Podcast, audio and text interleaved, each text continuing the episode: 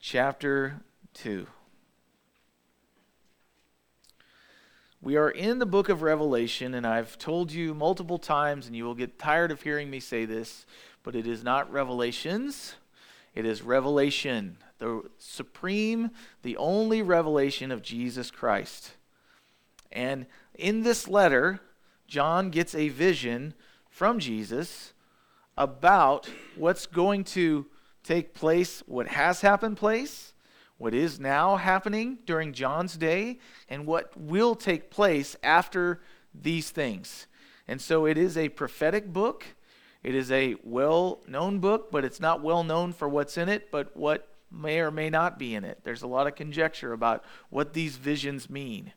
And so, as we have been studying it, I've pointed out that in verse 3, there's a blessing attached to those who read it who learn its contents, and then who act upon what they learn from it. And so, in this letter, we have an outline given to us to basically make the book simpler to understand. In verse 19, he says, Write down the things that you have seen, chapter 1, what is now taking place, and we see that in chapter 2 and 3, and then what will take place after these things, chapter 4 through 22. So, most of the book is actually about future events. So he says, I write to you concerning these things because they will take place very quickly once they start. So we are now in the section, chapter 2 and 3, where it has seven letters to seven existing churches in John's day. And these churches will be listed in the order that he's mentioned them in chapter uh, 1. But applying these letters, there are three ways that you can apply these letters. Now, the first application for what they say in their contents is actually locally. He's, these are letters, just like the New Testament epistles to specific churches, except instead of being through Paul or John or Peter, they're actually written by Jesus through the pen of John to these local assemblies. How cool is it that these churches, forever will be known churches, that Jesus specifically revealed himself to John so they could hear what he had to say about them. So the, the application can be local to the actual churches that existed in John's day. But there's another application historically. Many commentators, many theologians have come up with seven periods that have existed in church history. And then personally, there is a universal message to God's church to instruct them to commend them in some cases and to rebuke them in some cases, but always to instruct for the building up and the edification of the church. So, primarily, what we will focus on is the local and the personal application of these letters. So, as we get into these letters, I want to remind you of something that we looked at last week. I thought. No, we're not going to do that. We're going to start with Ephesus, the context that the letter is written to. So let's let's look at Ephesus. Before we start reading in the scriptures, I'll give you a short history lesson. So Ephesus, the town is off the coast of modern-day Turkey. And off that coast, it was a port city. Ephesus, the word actually means desired one. It was a place that many would desire to live. It was the most influential city in Asia Minor in its day. There was approximately 250,000 people that populated the area. Now, in Roman culture, this was actually known as a free city.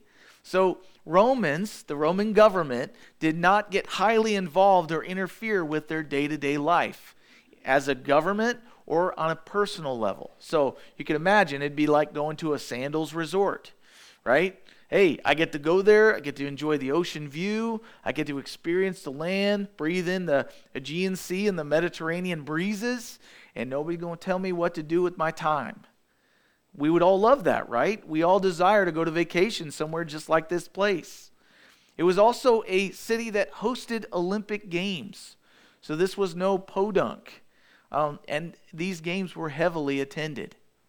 And so also, it was an economic center. It wasn't just a resort, but it was also a place where the economy was boosted primarily because in its day it had four major roads that intersected in this spot. Think about it. If you want to have a business, you want to have it where the people will be. You want to be in a major intersection. You want to be on Main Street. And so businesses thrived in this place. Also, it was a port city because there was a river that connected it to the Aegean Sea. It was about six miles inland. But in its day, it was very easy to access because the Aegean Sea, though it was a port city, the ships would be able to actually roll down the river that would go into the center of the city. And what happens when ships come in? There's lots of commerce, there's lots of trade, there's lots of buying and selling. And then the four major roads make it a place where all that stuff can go to all of Asia. Well, what else could be put in this place to be able to spread to all of Asia? Well, the Apostle Paul shared the gospel, the word of life, hope for the world, Jesus. And so, this major place was a, a seed bed where God's going to sow the gift of the gospel. And so, but also something that spiritually dominated as well as physically dominated the uh, landscape of Ephesus was a place called the Temple of Diana or the Temple of Artemis. Now, the temple is beautiful. There's a picture for you on the screen, and it was huge. It was actually more ornamental than even the, uh, oh gosh, I can't think of it. So you'll get it later. Um, but it was a place of worship of a false god by the name of Artemis. Now, in order to worship this false god, uh, you would go up to the temple, you would pay a fee, and then you would commit such sexual acts with a prostitute. And in its heyday, thousands of prostitutes would be in this place. This was a den of iniquity, it was a brothel, uh, but it was in the name of religion, so people accepted it. But she was the goddess of fertility. So I have there for you the statue on the upper left hand corner of the screen of Artemis. And she was a multi breasted idol, and she was made from silver. And below all of her multiple breasts were eggs. So she was the goddess of fertility. So if you wanted your crops to grow, you would go worship Diana. If you wanted to have children, you would go worship Diana. Now, there's lots of implications to that. There's lots of fruit from consequences from that sin. Uh, many times uh, we think of things like abortion and we go, man, how in the world is this happening? And many times it's not so much that abortion is just a symptom to the actual sin, which is seeking pleasure. And so these guys were worshiping, but they were really, even if they didn't believe in the goddess, they just were seeking pleasure. Think about it. It is a port city. When sailors would come in and they've been on the ship with a bunch of stinky dudes, what do you think they're going to do when they come ashore? By the way, that still happens today, right? These port cities all over the world where these unwanted babies are created through seeking pleasure. And so I say all of that to say that this is the place that no one would want to plant a church. This is a place where you go, well, nobody's going to want that. This would be like thinking about planting a church in Vegas, right? We went to my first pastor's conference as a senior pastor. I went to Southern California and we're sitting down, we're worshiping, we're just having this awesome. Imagine pastors and worship leaders just filling a room and just like giving it all to the Lord. It is just the most beautiful sound. And then we get done and they, they asked us to introduce ourselves to the people around us, meet some other pastors. And we're sitting down next to this couple that have planted a church in Las Vegas. And my wife, who is from Annapolis, says, how in the world do you share the gospel there? And he said, You know, it's interesting. It's actually easier because people there know they're sinners. They don't think, they don't act like they got it all together. They, they're okay with their sin, they're loving it. That's why they live there. But they also know the destination sickness that comes from getting all the pleasure you want and then realizing, wow, that didn't fulfill me either. And so here's where Paul finds himself. Here's the church that many years later, around 96 AD, Jesus is speaking into this church that still remains from Acts chapter 18, verse through 19. So before we get into what Jesus has to say about himself and to the church and what he wants to instruct them in, let's look at the beginnings of the Ephesian church there in Acts chapter 18. And actually, I lied to you. Turn to Acts chapter 19, verse 8. Now, Paul has gone to Ephesus in his second missionary journey. And when he's along the way, he plants this church. And this is how it happened. Verse 1 of chapter 19. And it happened. He meets this guy, Apollos, who was at Corinth that Paul, having passed through the upper regions, came to a place called Ephesus. And finding some disciples, he said to them, Did you receive the Holy Spirit when you believed in Jesus? And of course, we would think, well, of course they would, because that's the promise of the Spirit. Jesus departed, but he said, I, am going to my Father, but I leave with you the Holy Spirit. Well, they hadn't heard that message. And so they said to him, We have not so much as even heard whether there is a Holy Spirit. And so Jesus, or excuse me, Paul says, into what then were you baptized? So they said, We were baptized into John's baptism. So imagine this there's people all the way in Ephesus who have heard about John's baptism of repentance, but have not received the rest of the gospel, which is Jesus Christ crucified, buried, and risen from the dead for the forgiveness of sin. And so he says, You can be, have the Holy Spirit. Verse 4 John indeed baptized with the baptism of repentance, saying to the people that they should believe on him who would come after him, that is, on Christ Jesus. And when they heard this, they were baptized in the name of the Lord Jesus. And when Paul had laid hands on them, the Holy Spirit came upon them, and they spoke with tongues and prophesied, and the men were about 12 in all. So 12 disciples out of this sharing. And so, out of that, verse 8, he went into the synagogue and he spoke boldly for three months to the Jewish believers, reasoning and persuading concerning the things of the kingdom of God.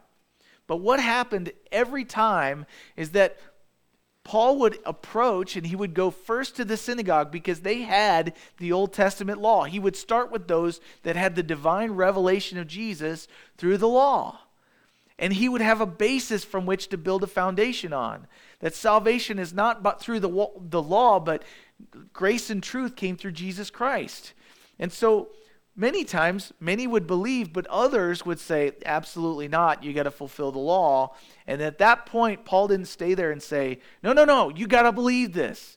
He didn't beat down their door and stay there. Eventually, he would depart and he would go to people that would listen.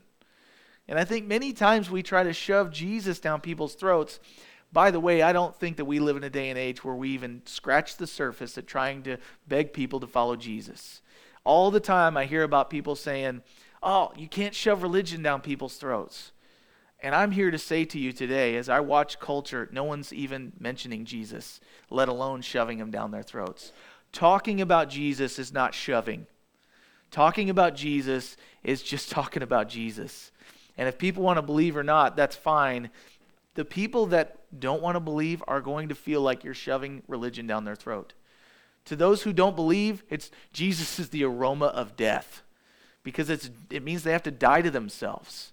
But to those of us who are believing, Talking about Jesus is the aroma of life. And if you've ever mentioned Jesus in an everyday conversation, you know who you're talking to by how they respond, by whether they want to go, they're like, I got a thing, I got a, you know, or if they're sitting there going, oh, give me more. It's just water to their thirsty soul. But all that to say, when he got done with them, it says that some of the itinerant, verse 13, Jewish exorcists took it upon themselves to call the name of, wait, zoomed ahead. Verse 8 He went into the synagogue and spoke boldly for three months, reasoning and persuading concerning the things of the kingdom of God. But when some were hardened and did not believe, but spoke evil of the way before the multitude, he departed from them and withdrew the disciples, reasoning daily in the school of Tyrannus. So he said, This venue doesn't work. All that are going to believe will. So I'm going to go find another venue. And he found the school of Tyrannus. In those days, they had school during the evenings and during the mornings. And in the middle of the day, the building was empty because it was hot. So he said, Hey, I'm going to go use this building. It's made for learning. And I'm going to teach whoever will listen about Jesus. And it says there that while he did that, he did it for two years. Two years. And so that all who dwelt in Asia heard the word of the Lord Jesus, both Jews and Gentiles. Now, I told you that you do your best business on Main Street. People came through this place all the time. And so he would teach whoever would listen.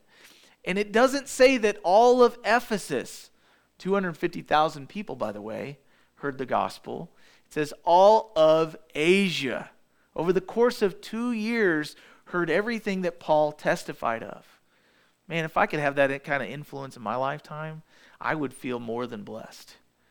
But here we live in a day and age where maybe we don't live in a city where we have 250,000 people. Maybe we don't have a crossroads that has four major roads that come through it, right? We're off the beaten path. But we are on the stinking internet all the time. We proclaim what we love. What does the world see that you love through the avenues he's given you to share? So Paul was passionate, he was steadfast, and it says in verse 11 God worked unusual miracles by the hands of Paul, so that even handkerchiefs or aprons were brought from his body to the sick, and the diseases left them, and the evil spirits went out of them. And then some of the itinerant Jewish exorcists took it upon themselves to call the name of the Lord Jesus over those who had evil spirits, saying, We exorcise you by the Jesus whom Paul preaches. Also, there were seven sons of Sceva, a Jewish chief priest, who did the same thing. And the evil spirit answered them when they tried to exorcise the demons and said, Jesus I know, and Paul I know, but who are you? And then the man in whom the evil spirits was leaped was leaped on them, overpowered them, prevailed against them, so that they fled out of that house naked and wounded this became known to all Jews and Greeks dwelling in Ephesus, 250,000 people, and fear fell on them all, and the name of the Lord Jesus was magnified. There was power in the life that was submitted to Jesus, power over the things that they feared. And many who had believed came confessing and telling their deeds. And many of those who had practiced magic brought their magic books together and burned them in the sight of all. Magic books. Those are still prevalent, by the way. People still talk about magic, people still believe in it. And I'm here to say to you today that when they had the fear of the Lord, they threw away these books. And it says here, they counted up the value of these books, and it totaled 50,000 pieces of silver. Now, to us, silver, silver, right? It's expensive. So I did a little research. One piece of silver was about one day's wage. So think about what an average person makes in a day and multiply that by 50,000. It was about several it was several million dollars. They didn't care about how much money they had invested into these magic books or whatever book that you have that majors on magic and the occult is what it is. They burned them suckers. They had a big old bonfire and it wasn't one of those like where you're trying to, you know, squelch freedom of speech. They had a fear of the Lord that made them depart from anything that even alluded to evil. They burned it. They got rid of those suckers. And so here we have the word of the Lord grew mightily and prevailed. So, my point is, this is the church we're talking to here. Some mighty things have happened to start the church, and in the meantime, the, the number of the believers grew. So as we start in verse 1, longest intro ever. if we start in verse 1 as Revelation chapter 2 starts, it says, To the angel of the church of Ephesus, write, These things says he who holds the seven stars in his right hand, who walks in the midst of the seven golden lampstands. Now, last week, I inferred that Jesus, in the midst of these seven golden lampstands, was a picture of what happened in Exodus chapter 20 through 25, somewhere. Uh, I know that's vague, but go dig into it. God instructs them on how to make this lampstand that would be in the tabernacle. And on the right hand side is a present day version of the description. Now, that's a picture of the seven branched golden lampstand that the Temple Institute has made in Jerusalem. It's on display, it's in clear glass and it is protected and it has video cameras from every angle because it's made out of real gold. And that stinking thing is about from here to here in height. And it's it's very beautiful.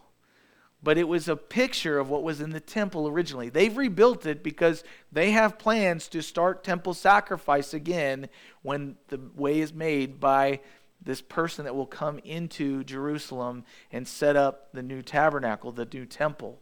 But we'll get into that later. So, if you see the picture in the middle, this is this rendering, this artist rendering of the seven golden lampstands with Jesus in the midst of it, with the seven stars, the angels or the messengers or the pastors of those churches. But I also had another thought this week. I thought maybe I misspoke and I don't know what I'm talking about. That happens a lot. So on the left hand side, I have a picture of a menorah that is a Hanukkah menorah. And if you know the history of Hanukkah, the temple uh, lighting was kept going for eight days miraculously uh, during the Maccabean period. But in there, they have eight branches coming out of the lampstand. But notice, if you will, that instead of having just seven branches or seven or eight branches, they have another branch that's behind it. Sometimes it's above it, but that's the helper branch where they would leave a candle sitting there to light all the other branches. Well, the menorah is not supposed to work that way. The way a menorah works is that at the base, there's a place they would pour in the olive oil and then there are wicks in each one of those branches that go down to one source for the oil, which is a picture of Jesus being in the midst of the seven branch candlestand. He's not just in the midst of it, he's the source of their light. Do you get that? Jesus is the source of our light. Jesus is the source of our strength. He is the light of the world, and because we are tied into him, Jesus then goes on to tell us, You are the light of the world. And so, as he's told them this, I'm the source of your strength, I'm the source of your light, he now goes on to commend them. He says, I know you. And if there's one thing that Jesus can tell you that will scare the tar out of you, and at the same time, hopefully comfort you as a believer, it is that he knows you. Now, being known and knowing someone is an intimate thing being known by someone is something we all want to do. But at the same time, once you get to know people, it's scary because now they really know who you actually are versus who you portray yourself to be. And Jesus says, I'm revealing myself to you, and I want you to know that I know you. And so he says, I know, verse 2, your works. I know your labor, your patience and that you cannot bear those who are evil. That you have testified those who say they are apostles and are not, and have found them liars. You have persevered and have patience and have labored, not labored, labored for my name's sake, and you've not been become weary. Nevertheless, I have this against you, that you have left your first love. I got ahead of myself. Then in verse 6, he says, But this I have, that you hate the deeds of the Nicolaitans, which I also hate. So he starts with a commendation. I want you to know that I know you, and there's some really great stuff coming out of your lives. Specifically, there's some really great things going on in your church. You work hard. Ephesians chapter 2, verse 10 says that God's prepared works for us so that we should walk in them, that we were saved for good works. And so there should be works that come out of your faith. And then he says, I commend you. I know your labor. Now, we're not talking about just a little bit of labor. The word there is what you get the idea of uh, labor pains. And you that have pushed a baby from forth from your body, you know that that is no small task. It is a blood, sweat, and tears labor. So he says, I know your hard work the work that caused you pain, it cost you. I know your patience. The word patience there means endurance under pressure, but it doesn't just mean endurance under pressure, it means endurance under pressure with a good attitude. Now, I will confess that I endure under pressure many times with a horrible attitude. I won't say poor, I'll say horrible. I will say horrible. And so he says that you have, commending this church, labored hard with endurance under pressure with a good attitude. That's, that's quite the commendation. Uh, endurance means that you're getting squeezed. And when you're getting squeezed, Jesus said, out of the abundance of the heart, what? The mouth speaks. The fruit of your heart pours out through you as you get squeezed. And I will confess to you that many times what comes out of my mouth is not good. And so it's proving I don't have a good heart. Disney was wrong. I don't have good heart. I have bad heart. Jesus came to save me and give me a new heart. That's why I need him. And so he also says, I know that you have a hatred for evil. You're intolerant of evil, individually and as a group. Proverbs chapter 8 verse 13 says the fear of the Lord is to hate evil. Do you know that God does hate? He hates wickedness. He hates evil. So much that he allowed his son to be killed so that we could be forgiven of our hatred and our evil and our wickedness and be in fellowship with him again. He will not have fellowship with evil. He says, I know your willingness to reveal false teachers they were Bereans. Acts chapter 17, verse 11 says that the people of Berea were more noble because they would go to a Bible study, they would be in church with people, and then they would go home and dig into their Bibles to see if what was taught was actually according to the word of the Lord, if it was wicked or if it was righteous.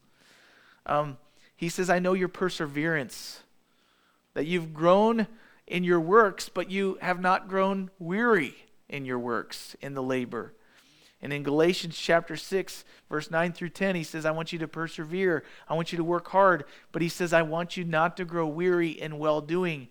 For in good time, as the seed that you've sown and planted will bring forth a harvest if you do not lose heart. He says, I know your motivation. He says, You've labored, you've been patient for my name's sake. Their motive was pure for the sake of the name of the Lord and his name being praised.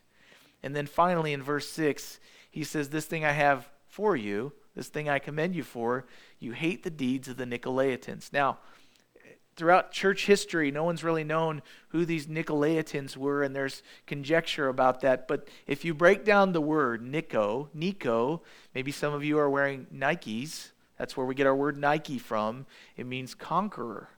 So if you wear Nikes, hopefully, at whatever you're doing with those shoes, you're a conqueror. But he says also, Nicolaitan, the word laos, actually means people or laity. So you hate the deeds of those who conquer the people or conquer the laity. The people that are in church, that are leaders, that rather than feeding the sheep, they want to conquer the sheep and get from them what they want. He says, I have this I want to commend you in. You hate the deeds of those who would use their power to overrun the sheep rather than love the sheep and serve them and take care of them. What did Jesus tell Peter? But to feed my sheep.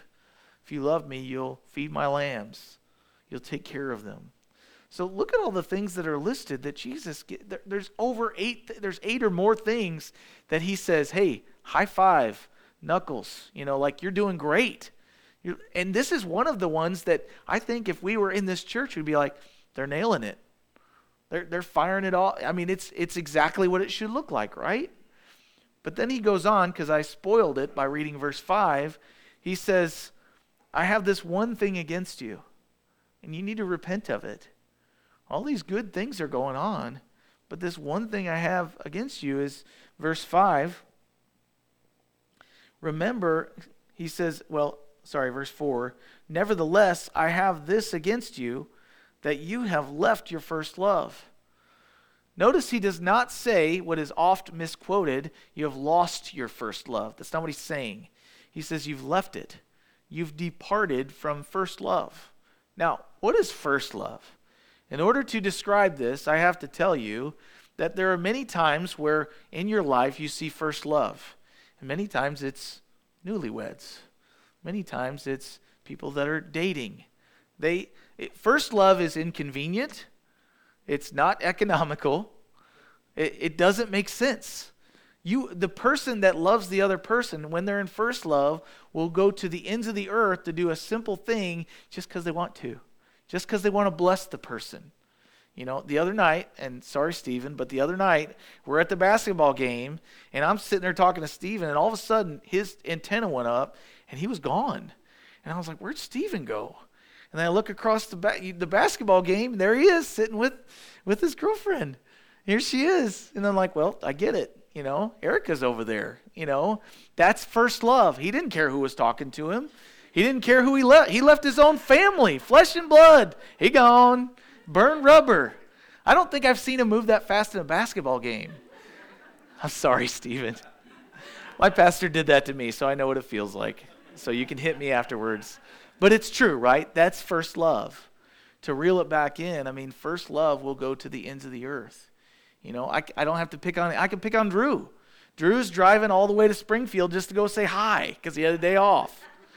You know, oh, yeah, I had to stay up, but, you know, I'll work it out. You know, give him five months of marriage and be like, I don't know if I want to get up and talk to you before you go off to work at 6 a.m. You know, but that's first love. So think about that in your relationship to Jesus. And maybe you've never experienced a relationship with Jesus that has that kind of first love. But first love delights to hear from the one that is the partaker of the love. First love will, will do anything to spend time. Uh, getting up in the morning and praying with the Lord through the years for me has been an on and off thing. And just this week, I was struggling to focus, even to study this passage.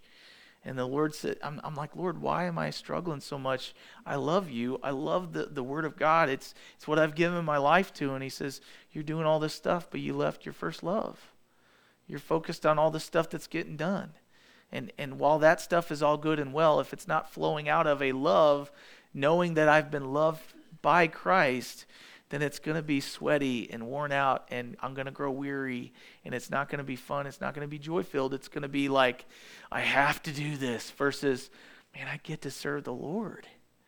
And so, uh, whatever your master passion is, Ephesus, Jesus says it's lost its focus.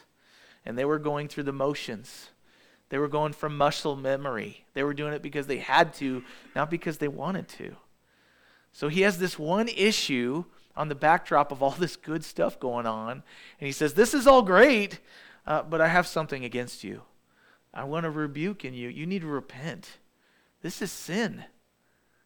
we don't repent of things that aren't sin, right? We repent of sin. He says, You've left your first love.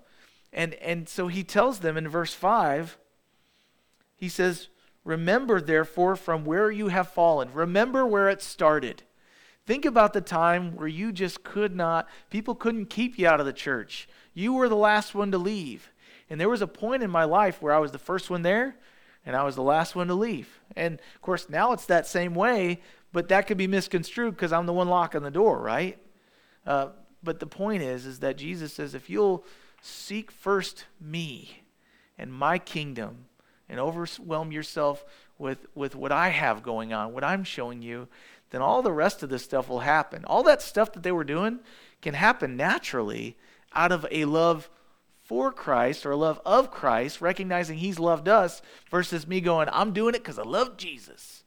The motivation should be, I'm doing it because Jesus loves me. This is love, not that we love God, but that He first loved us. He pursued me when I was still unrighteous and unlovable and, and sinful. And so, all of that to say, He says, repent. Now, I was going to go through this thing, but I'm running out of time. But if you want to take a picture of the screen, let me send it to you later. I was going to go through Pyrrhus, uh, Pyrrhus, Peter, as he experienced this.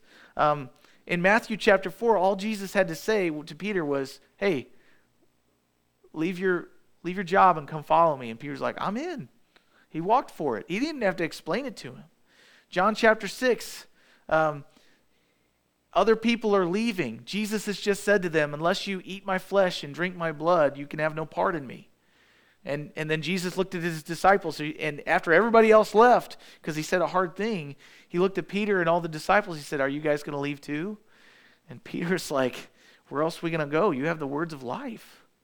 And then in Matthew chapter 16, uh, Jesus says to the disciples, He says, Hey, um, who, who do men say that I am? And he, they told him, and he said, Okay, but who do you say that I am? And, and Jesus, or Peter was like, Hey, you're the Son of the living God. You're, you're God Most High Himself. And, and so, right after that, Jesus starts telling him, Okay, as being Son of God, I'm going to, I'm going to be killed. I'm going to be brutally murdered for salvation to happen. And, and then Peter is on board with Jesus, but not necessarily on board with Jesus, what he's going to do. And, and he says, Hey, you're not going to die, Lord. And then what does Jesus do to him? He rebukes him. He says, Depart from me, Satan. If you call one of your friends Satan, that's like a universal language for I hate you, right? Like what you're saying right now is of Satan, Beelzebub. And so uh, you could see that Peter kind of fell in love with Jesus, but as he learned more and got to know him more, he kind of backs away a little bit which I believe is when it gets to the part where he he didn't just deny Jesus the night of his crucif- or the night of his betrayal. He was already starting to deny him because first love was departing. He left his first love. But in John chapter 18, there Peter is in the in the he's standing around a fire with a bunch of enemies of the Lord, and this not not a, a rough man, but a, a little girl walks up and says, Hey, aren't you one of the disciples? Aren't you one of Jesus' disciples? And he goes, No. He gets asked so many times that he gets frustrated, he even curses. He's like, I don't even know the guy. And that's where it started. He left his first love. The Peter that would have given all to be brutally murdered at the very beginning, all of a sudden, he's like not even willing to testify about Jesus to this girl. And then in John chapter 18, he denies the Lord. So, this is Peter who worked miracles in the name of Jesus. And I want you to turn with me to Matthew chapter 7, something that Jesus had said to his disciples. This is a serious offense, departing from our first love. And in verse 21, Jesus, speaking in the Sermon on the Mount to his disciples, says this not everyone who says to me, Lord, Lord, shall enter the kingdom of heaven, but he who does the will of my Father in heaven. Many will say to me in that day, Lord, Lord, have we not prophesied in your name? Have we not cast out demons in your name and done many wonders in your name? Kind of describes the church at Ephesus, right? They'd done all these great works in the name of the Lord. And he says, And then I will declare to them, I never knew you. Depart from me, you who practice lawlessness. And so this is quite the, uh, the rebuke from Jesus saying, You've departed from your first love. Remember, therefore, from where you have fallen, repent, do the first works, or else I will come to you quickly and remove your lampstand from its place unless you repent. Removing the lampstand is removing the thing that connects between the base of the lamp and where the light shines forth. He says, Unless you repent of this departing from your first love, I'm going to take away your place of prominence. Everything that you do in my name will no longer actually be fruitful, it would be in vain. And so he rebukes them in this way. He says, Remember, repent, repeat. And what happened to Peter is in John chapter 21, Peter is approached by Jesus. Now, I want to point out something I learned this week. John's on the boat fishing. He's gone back. Jesus has died. He's resurrected, and, and they're waiting. And, and he's, he's out in the fishing boat. He's gone back to what he knows. Okay, Jesus is gone. I'm going to go back to before I met Jesus. I'm going to go fishing. And all the disciples are with him. And then it says that they saw a man on shore who said, Hey, have you guys caught anything? Which is exactly what Jesus said to Peter the very first time he met him. And they looked over, and it says, the Apostle John recognized that it was Jesus who was calling to them. And when he told the guys, Peter, of all people, puts on his cloak, jumps in the water, and swims to shore. But what I noticed this week, and I've always questioned, why did he put on his cloak? Because it was first love. It didn't have to make sense. He's like, okay, I need to take all my stuff with me. I'm going to see Jesus and I'm not coming back. But then also, it says that they were so close to shore that the rest of them stayed on the boat and waited to get to shore, and then they saw Jesus. So he didn't have to swim. He could have just waited five seconds. But he was so excited to see the Lord that he had denied and to be restored into fellowship with him, he didn't care. He just flat out didn't care. It was uneconomical. He was going to be soaked the rest of the day. It was first thing in the morning. He didn't care about wet clothes. He wanted to be with the one that had forgiven him. He wanted to be with the person that he had failed. He felt convicted, which drove him right back to the one that saved him in the first place. And so Peter's reminded of the first love he had and he acts on it. And in 2 Corinthians chapter 5 verse 13 through 15, Paul even says to the Corinthians, he says, "You guys probably think I'm nuts." But he said, "It's the love of Christ that compels me. If I'm crazy, I'm crazy for the sake of the Lord. I don't care who sees me. I don't care who hears me. I'm doing it. And, and what happens is we find out the first love's not practical, it's not economical, it's really inconvenient. But first love will do whatever it takes to be with the object of its love. He says, repent. That word means agree with God, agree with me, and turn the other way. God tells you that you've departed from your first love, then turn around and go back, just like Peter did. Don't go, well, he won't forgive me. Don't spend all that time going, well, I feel ashamed. You should. Now turn around and go back. Don't worry about the consequences. He's got his arms open. And then he says, repeat. Go back to the first works. Don't just remember the first works, but go back, even if you don't feel it. Go back. That's the story of my week. At the end of the week, as I'm studying this passage, I'm going, Lord, I'm not feeling it. He said, Return to your first works. Dig into the word. Spend time with me in prayer. Be around Jesus people and talk about me. Talk about me with people that don't know me. Just do it. And what you'll find is as your, your body turns back in that direction, your heart will follow. And so, want to rekindle what you first had with Jesus? Do what the New Testament says pray without ceasing. Read the Bible for recreation. To some of you, that sounds ridiculous, but read it just for the fun of it. Read it to find out little things that you didn't know. Read it not because you're doing a Bible plan. Read something else. Take a break, whatever. Worship the Lord passionately. Give your body's actions to Him. It is biblical. I know Tim Hawkins made fun of it, but it is biblical to raise your hands in worship. It is funny to think about carrying the TV, you know, washing the window, whatever. But but use your body to worship the Lord. Serve Him in the actions. If you feel like you've not been loving your wife the way you're supposed to as a Christian, love your wife as worship to the Lord. Um, just whatever it might be. Fellowship with His people, and then share with his, share with others the, His presence in your life, what He's showing you. And then the question becomes, who is this message for? So it's obviously for the Ephesians, right? He's writing to them specifically. It's for individuals. He says, Whoever has an ear, let him hear. So whoever's going to listen.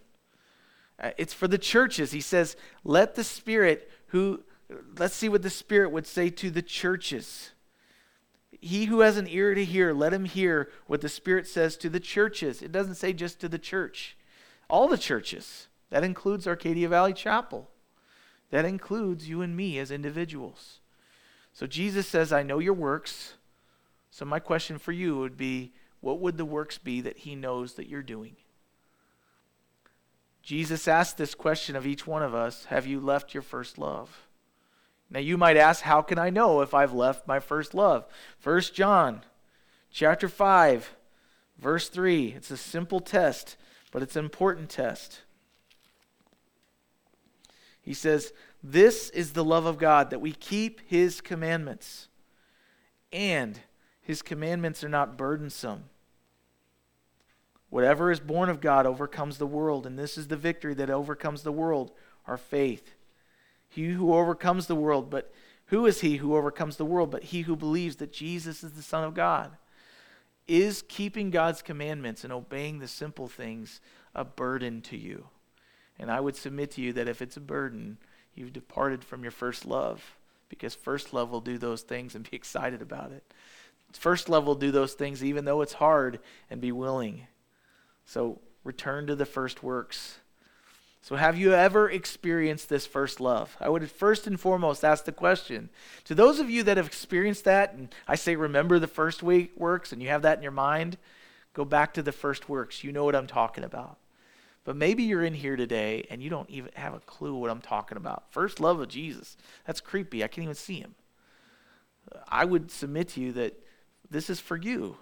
John 3:16 says for God so loved the world that he gave his only begotten son that whosoever wills to believe will not perish but instead will have everlasting life.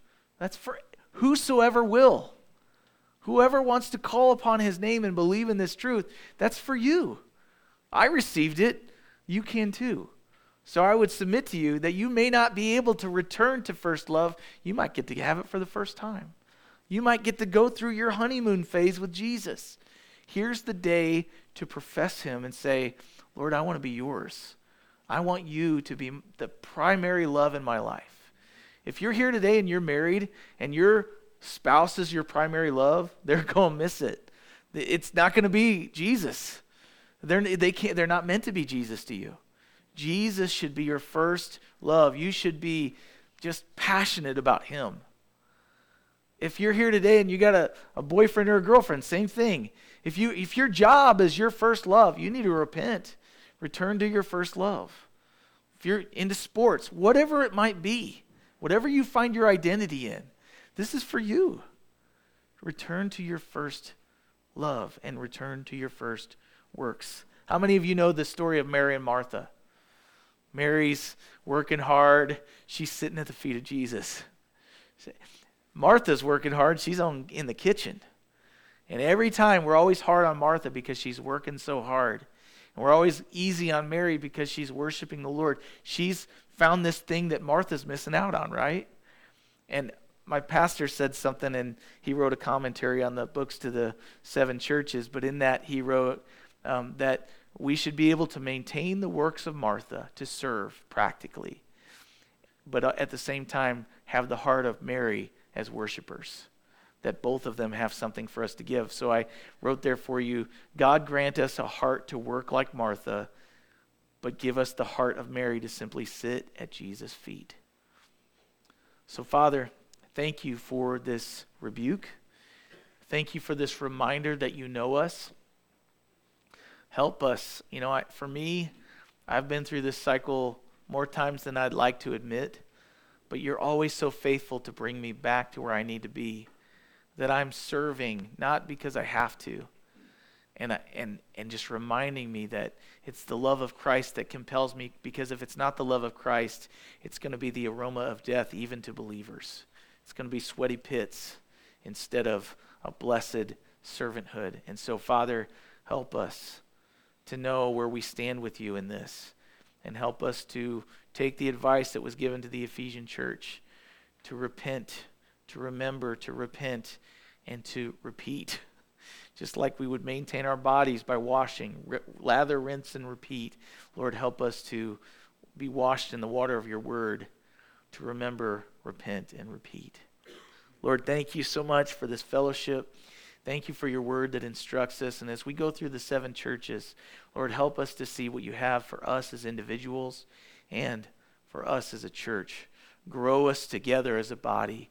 Grow us together as your hands and feet in this valley. And I continue to pray, Lord, revive us and bring revival in the hearts and minds of these that make up this beautiful valley that we live in. In Jesus' name. Amen.